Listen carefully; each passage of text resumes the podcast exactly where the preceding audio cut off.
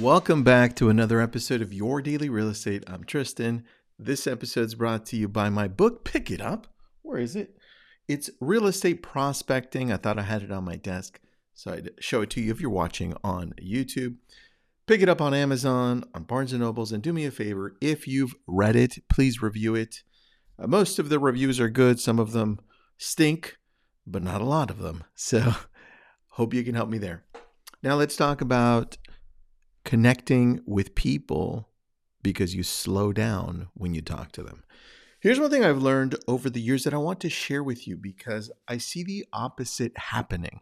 And if you're with me in the prospecting calls that we do on Thursdays at 3 p.m. Pacific, 6 p.m. Eastern, you sometimes get to listen to me talk to people and how I connect with them in my database, online leads, expires, everything.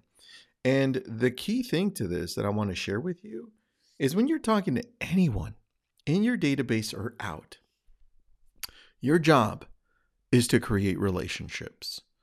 That's what you've got to be thinking. How can I connect with someone quickly? Well, you've got to establish some type of trust. And when you don't have that trust, the only way to do it is to continually listen to them and make them feel like you care because you do. So, how are they feeling when they're talking to you? Do they feel like you're just trying to close them?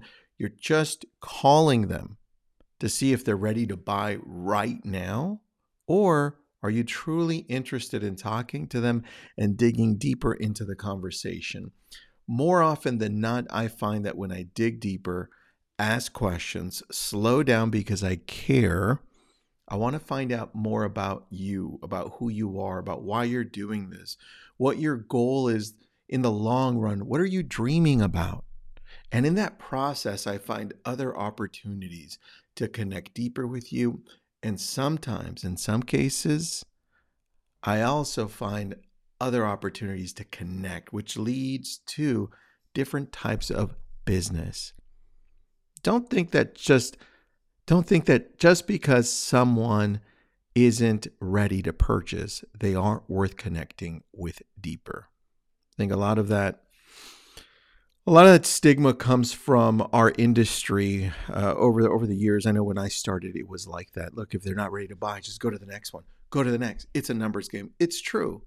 The more people you talk to, the better your chances are of closing a transaction. But at the same time, the more people you talk to that you actually spend time listening to and going deeper and getting better at actually connecting with, you make these relationships where they know you matter to them.